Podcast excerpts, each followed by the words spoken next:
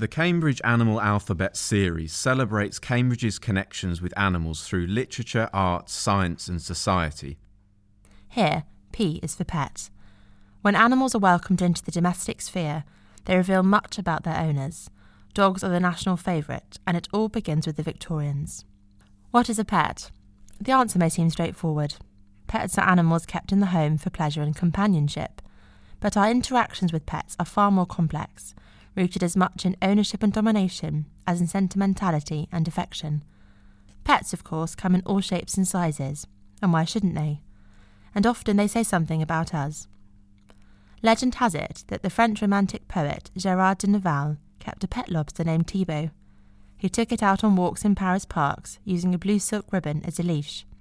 When questioned about his choice of pets, Nerval replied, Why should a lobster be any more ridiculous than a dog, or a cat, or a gazelle, or a lion, or any other animal that one chooses to take for a walk.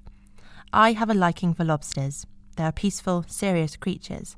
They know the secrets of the sea. The scale of contemporary pet keeping is remarkable. In the US, fur babies even outnumber human babies, and in the UK, almost a quarter of households have a dog, almost a fifth own a cat, and fish, which are often listed among pets in surveys, are even more popular. The keeping of these pets is one of the most significant of all human animal relationships. The majority of pets live as part of the family. At the same time, many are poorly treated, and animal activists have called into question the legitimacy of keeping pets at all. In his recent book, At Home and Astray The Domestic Dog in Victorian London, cultural geographer Dr. Philip Howell confines his analysis to the nation's number one pet and asks why did the British fall so hopelessly in love with dogs and what are the limits to this affection. Howell is particularly interested in space and the ways in which people and animals share it. He explores how the Victorians brought favoured animals in from the cold to enjoy a place in the centre of the domestic sphere, while relegating unwanted others to shelters and inevitable destruction. As cities expanded, firmer boundaries developed between private and public zones. In the private zone, the dog became a pet. In the public realm, it became a stray the dog was portrayed as an animal that naturally loved the family and suffered as a homeless vagrant on the streets. In the second half of the 19th century, London's population boomed. The newly affluent middle classes became increasingly focused on the creation of the home as an oasis of domestic bliss. At the same time, Londoners became further removed from the natural world, as many animals, with the notable exception of horses, disappeared from view. As London grew, sanitation regulations were imposed the herds of dairy cows needed to supply the capital with milk migrated away from the city centre.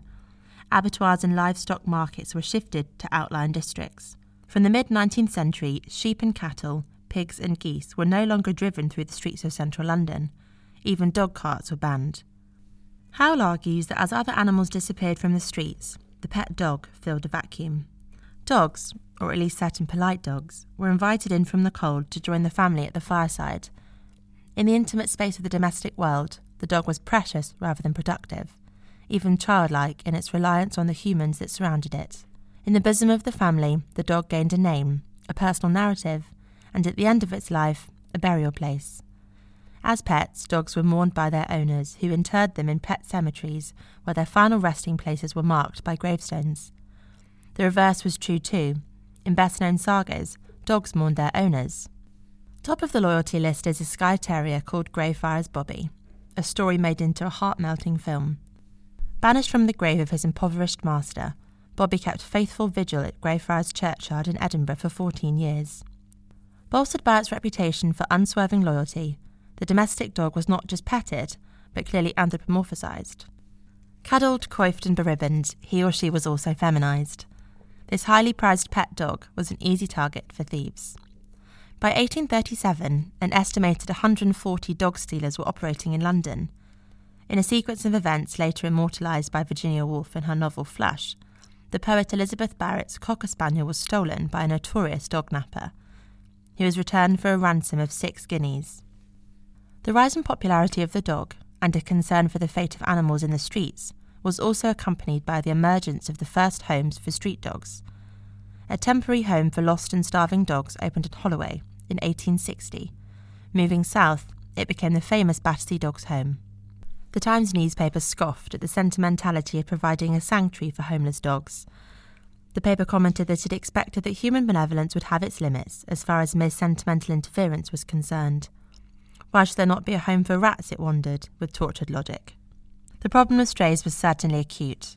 In 1869, it was reported of London that during the five months of the police raid against wandering curs, a staggering 12,465 dogs were taken into the home to be put to sleep, and the rest were either restored to their owners or placed with new ones. The description home, suggests Howell, is also highly significant. A good home was what a dog needed in order to find salvation from wickedness, and it was comparable with the home set up to offer shelter and a better life to fallen women. Battersea Dogs Home provided a route to salvation for some lucky dogs, but also put down the strays that could not be rehomed. In the end, the British, like most nationalities, have a curious relationship with dogs. Dogs on the streets are animals to be feared and to avoid feral, diseased, and dangerous.